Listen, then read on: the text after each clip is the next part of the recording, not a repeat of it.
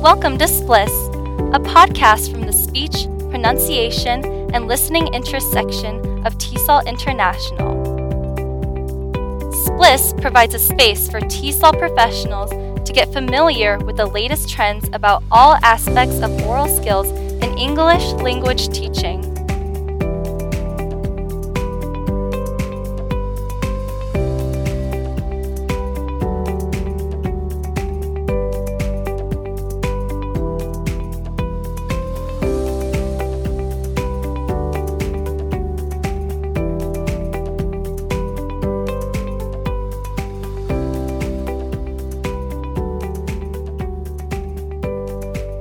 Hello, and welcome to the SPLIS podcast. I'm your host, Joshua Gordon, and today we have a very special guest who is Dr. Dustin Crowther.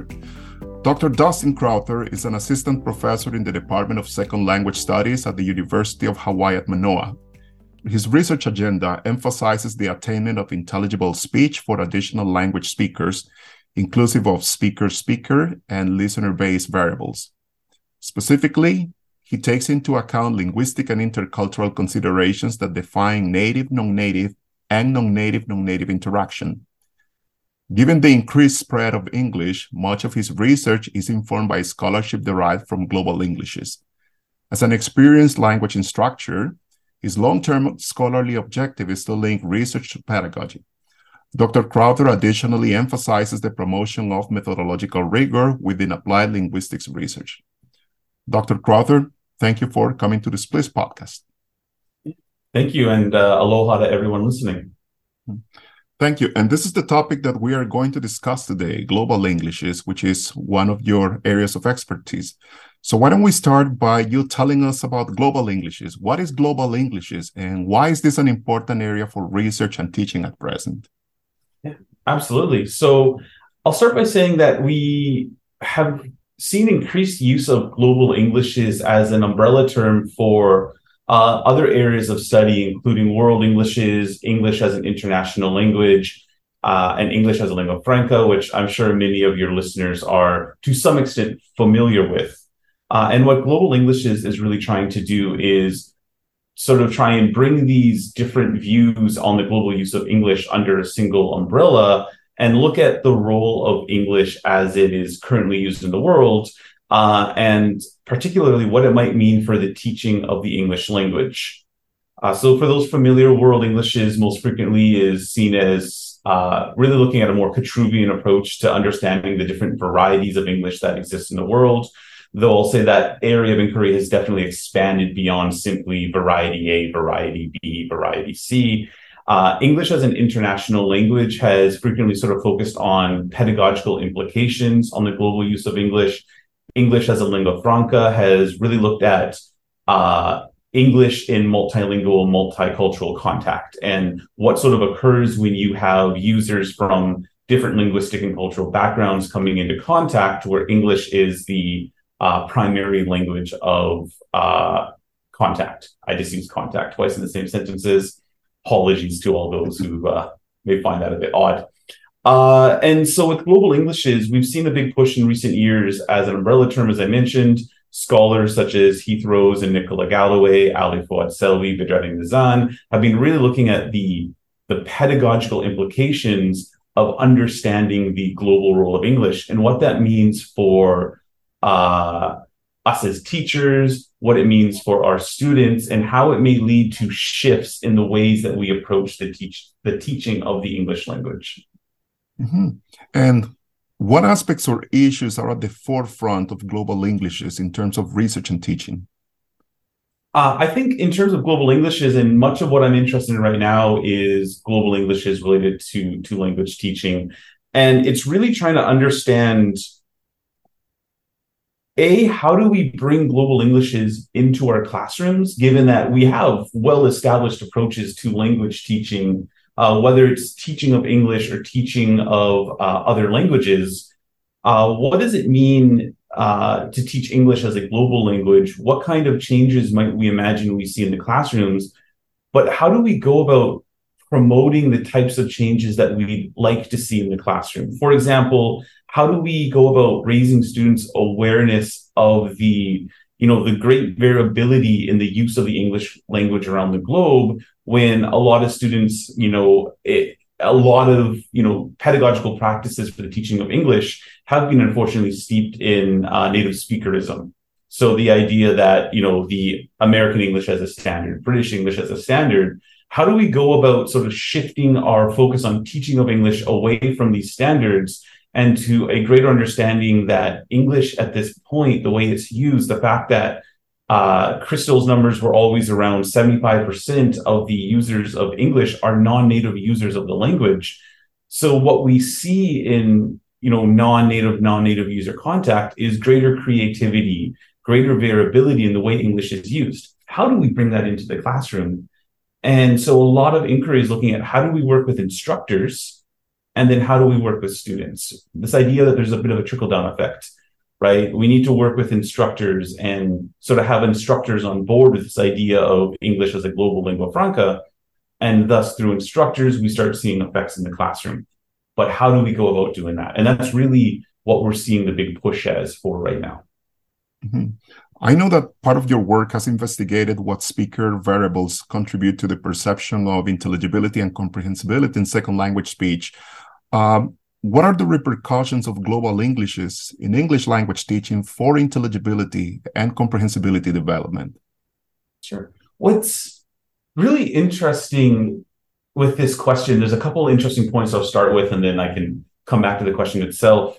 Mm-hmm. Uh, I, I, wrote a, a, paper with with Peter DeCosta a few years back. It was published as part of a, a special issue in the journal World Englishes, where we were looking at ways in which to to bridge inquiry into world Englishes and inquiry into second language acquisition. The fact that both these these strands have, had generally lived in parallel to each other, uh, and this idea that you know there's something about English and the extensive global use of English that we want to be keeping in mind when we think of second language acquisition in terms of how do we understand the learning of English given the variability that exists in the language. Uh, and so it's it's an interesting bridge to try and try and build because SLA, so second language acquisition, of course, is not just about the learning of the English language, right? It's it's the learning of any uh, additional language. So we were sort of dealing with this idea: what does it mean to learn learn English as an additional language with all this variability that exists? Uh, and so starting there, extending to this idea of intelligibility and comprehensibility in L2 speech, there isn't as much of a divide there because uh, for years now, and uh, I'll use John Levis's 2005 paper as sort of a, a, benchmark here, but we've been arguing from a more SLA pronunciation perspective that intelligibility should be this idea of broad intelligibility, the ability to produce understandable speech is a more uh, reasonable and potentially ideal target for the learning of pronunciation. Uh, and as part of that discussion, uh, we've often seen these terms, you know, looking at accentedness versus intelligibility and comprehensibility. But what's interesting is, from an English as an international language perspective, these same terms have been in use since the early 80s from the work of Larry E. Smith, who uh, small shout out since he was based out of the East West Center here at Hawaii for a number of years. Uh, but the way these terms we use quite often, intelligibility and comprehensibility, were proposed differed a little bit. From uh, English as an international language perspective, uh, intelligibility was referring to essentially the decoding of a message at the phonological level, comprehensibility to uh, really the, the literal meaning of a message and then there's a third construct, interpretability, which was can we glean the intended message? Right. So I always think of an example when I was in Japan. Uh, I was teaching in Japan. I taught there for three years. It's where a lot of my interest came out of. And I remember uh, I was teaching high school and I wanted to use a PowerPoint presentation. And I asked if I could use the projector. And I was told that maybe it was difficult, which I learned later just meant no. It was a very polite way to say no. But I always look at that. Okay, I could, you know, I could decode the message. I know what the words they're using are. I got the literal meaning, which in Smith's model was comprehensibility. Maybe it is possible, maybe it is not possible. But for a while, I missed the interpretability that it was basically saying, you can't, but we're going to be very nice about it. So So, did, sorry, did you have a follow up question there? Or? No, no, go ahead. Yeah. yeah. So, uh, coming back to the question you're asking is trying to look at the link between uh, intelligibility, comprehensibility from the line of research that I've primarily been involved in and what's being done in global Englishes, is these terms have been used very differently in the two areas. And so when we look at pronunciation from a global Englishes perspective, we still see quite a bit of focus on Smith's model as a, a guide, right? Uh, and I know John Levis in his 2018 book talked about how Smith's views on international intelligibility really fall into this broader idea of intelligibility as has been discussed by Tracey Derwing and Murray Munro. Mm-hmm. Uh, so, in terms of repercussions, going back to the question, interestingly enough, I don't know if there's necessarily repercussions because I think these two areas have really been on the same page for a number of years. We just haven't necessarily been in alignment in terms of how we're using the terminology. But the idea that the goal of uh, pronunciation learning and speaking learning more generally is those who are able to convey meaning uh, and you know strive towards mutual intelligibility. It's not about I must sound like you know an American speaker of English, which in and of itself is problematic given the great variability in uh, accents across the U.S. You know, same as I have to sound like a British speaker of English tons of variability within uh, England and the countries around England as well. So I think we've really been on the same page. We just haven't necessarily been communicating the way that we should be.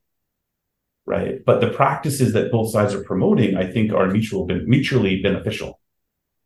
Absolutely. Um, more specifically, in terms of pronunciation, when it comes to pronunciation instruction, many teachers in foreign language contexts uh, still have a preference for inner circle models uh, let's say an American model or a, or a British model. Yeah. Is it time for teachers to look for other pronunciation models and why? It's it's an interesting question because when I whenever I talk about this in my classes, my students will ask me if we don't use American English as a model or or British English as a model, what are we using as the sources of instruction? So it's it's I don't think that we should be striving specifically for our students to sound like an American speaker or a British speaker. Uh, from a global Englishes perspective, essentially what we want to be promoting uh, is learners accepting ownership over their own pronunciation, right? So this idea that it, it's a very fine line to walk because there are, I think, legitimate reasons why students may want to sound like speaker A or speaker B uh, depending on you know potentially encountering social biases against them and we don't want to necessarily disregard what students believe uh, but we want to be able to for me is provide them with options and let them know the reasons so going back to instructors then uh, for instructors what i would argue is there's not necessarily a need to you know not not subscribe to a specific model as a basis for your instructional practices but recognizing that your goal is not for students to be you know to you know match that model in their pronunciation right? You might use a model to guide to provide you know stimuli in the classroom if you're doing you know high variability phonetic training you still need some language for students to be listening to and you might provide them to different varieties of American English, but there's still some idea of you're still pulling in real world pronunciation. And so I think what we're aiming for here is it's not necessarily I'm trying the best way to word this.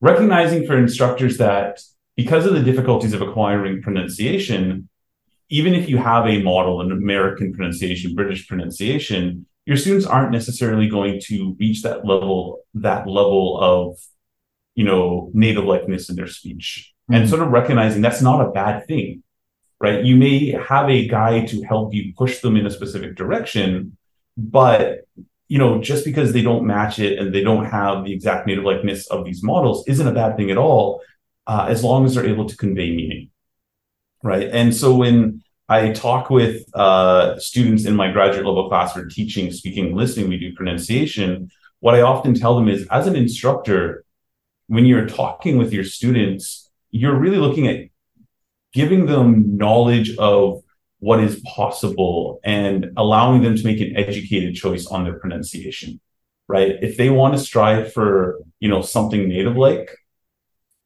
okay as long as they're making that choice themselves i don't think it's on the teacher to tell students that you shouldn't strive for a specific to sound like a specific speaker because they may have the reasons for doing so but we want to be giving them sort of a choice as an instructor, I think it's important that if we choose to push towards intelligible speech as an instructor, I think it's it's important that we make that clear at the beginning of our courses. If we're teaching a course on pronunciation, allowing our students to understand the goal of this course is to increase the intelligibility of your speech. I, my goal is not to make you sound like a native like speaker. You're welcome to pursue that beyond this course, but my goal is to focus on your intelligibility right? So to be very clear with our students what we're trying to do in the classroom. And part of the way to do that is raising teachers' awareness. So linking this back to global Englishes there's a lot of research that is working particularly with teachers and pre-service teachers and the types of activities that can raise their awareness of the variability of English usage, uh, try and work a little bit with attitudes and beliefs, and just raise their own awareness and their own ownership over the language so they can convey this to their students. Mm-hmm. And closely related to this question, uh, what would be your message for teachers who want to help their students achieve intelligible and comprehensible L2 speech and who want to implement a more global English approach in their curriculum or in their classes? Yeah, so I think what's interesting from the global Englishes perspective is, like I mentioned earlier, we're a lot of times we're on the same wavelength in terms of what we want to achieve. We want our learners to be more mutually intelligible.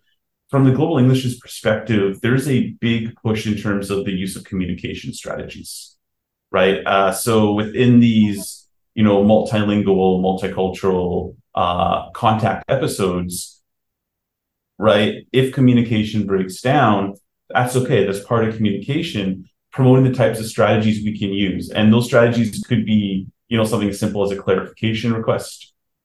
Confirmation check, you know, these the classic three C's approach. But there's other strategies to convey it. Uh, and, you know, breakdowns in communication can be phonological, but they might be lexical, they might be uh, syntactical, they might be cultural, they might be pragmatic. There's different ways communication breaks down. So for teachers who want to help their students achieve intelligible and comprehensible L2 speech, uh, I think it's you know choosing your if you're focusing on pronunciation, it's choosing your targets carefully. But what does it mean to choose targets carefully? We have a lot of research that has talked about you know functional load being important. So you know to how consistently do two uh, segments differentiate between meaningful words? Uh, my own research has talked about, you know, comprehensibility is tied to segmental production, suprasegmental production, right? It's sometimes difficult to identify, you know, what exactly to focus on in the classroom. But I think part of it is allowing students to know that, you know, communication is likely going to break down. Here are some strategies you can use when that occurs right? So trying to balance between it, it, the mutual intelligibility is not just pronunciation, but it can be an important reason for why there might be difficulties. But uh, in a paper I did with Peter DeCosta, we talked about this idea of conviviality, entering into, and, and for me, conviviality means entering into interaction and, you know, being ready and willing to work with my speaking partner as opposed to, I can't understand him, therefore we can't communicate right? Mm-hmm. Working convivially means working in harmony, entering with this willingness that this may not be easy. That's okay. I'm going to work with you. You're going to work with me. And I think uh, when we look at, you know, from a global Englishes perspective, teaching, speaking, teaching pronunciation, it's also recognition that, you know, every person I speak to is going to likely come from a different background.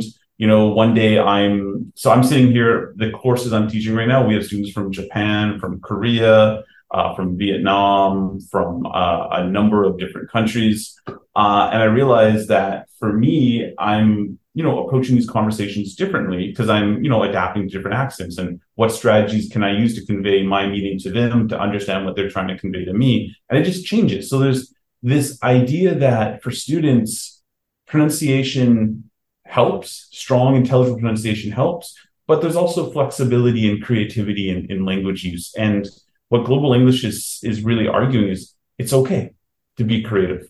It may not follow a specific norm at any point, but that's okay if you're conveying meaning meaningfully. Perfect. Yeah. Thank you, Dr. Crowther, for sharing your expertise with us in the SPLIS podcast. Uh, you can read more about these issues in a book that you edited with Peter DeCosta and Jeff Maloney, right? Published in 2019 by Routledge. And the book is called Investigating World Englishes Research Methodology and Practical Applications. And your latest book, published with J.D. Brown, is called Shaping Learners' Pronunciation Teaching Connected Speech in North American English. And this was recently published, right? Yeah, published end of uh, September. Perfect. Okay. Uh, thank you all for listening, and we'll see you next time. And thank you, Dr. Crowther, once again for joining us in this SPLIS podcast. All right, yeah. Thank, thank you very you. much for having me. It's been a pleasure. Thank you.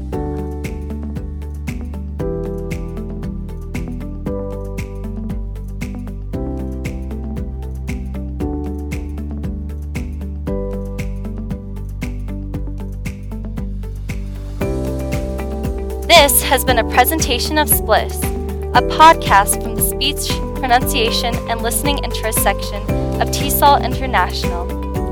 Please remember to subscribe to SPLIS through your favorite podcast listening platform. Thank you for listening, and we'll see you next time.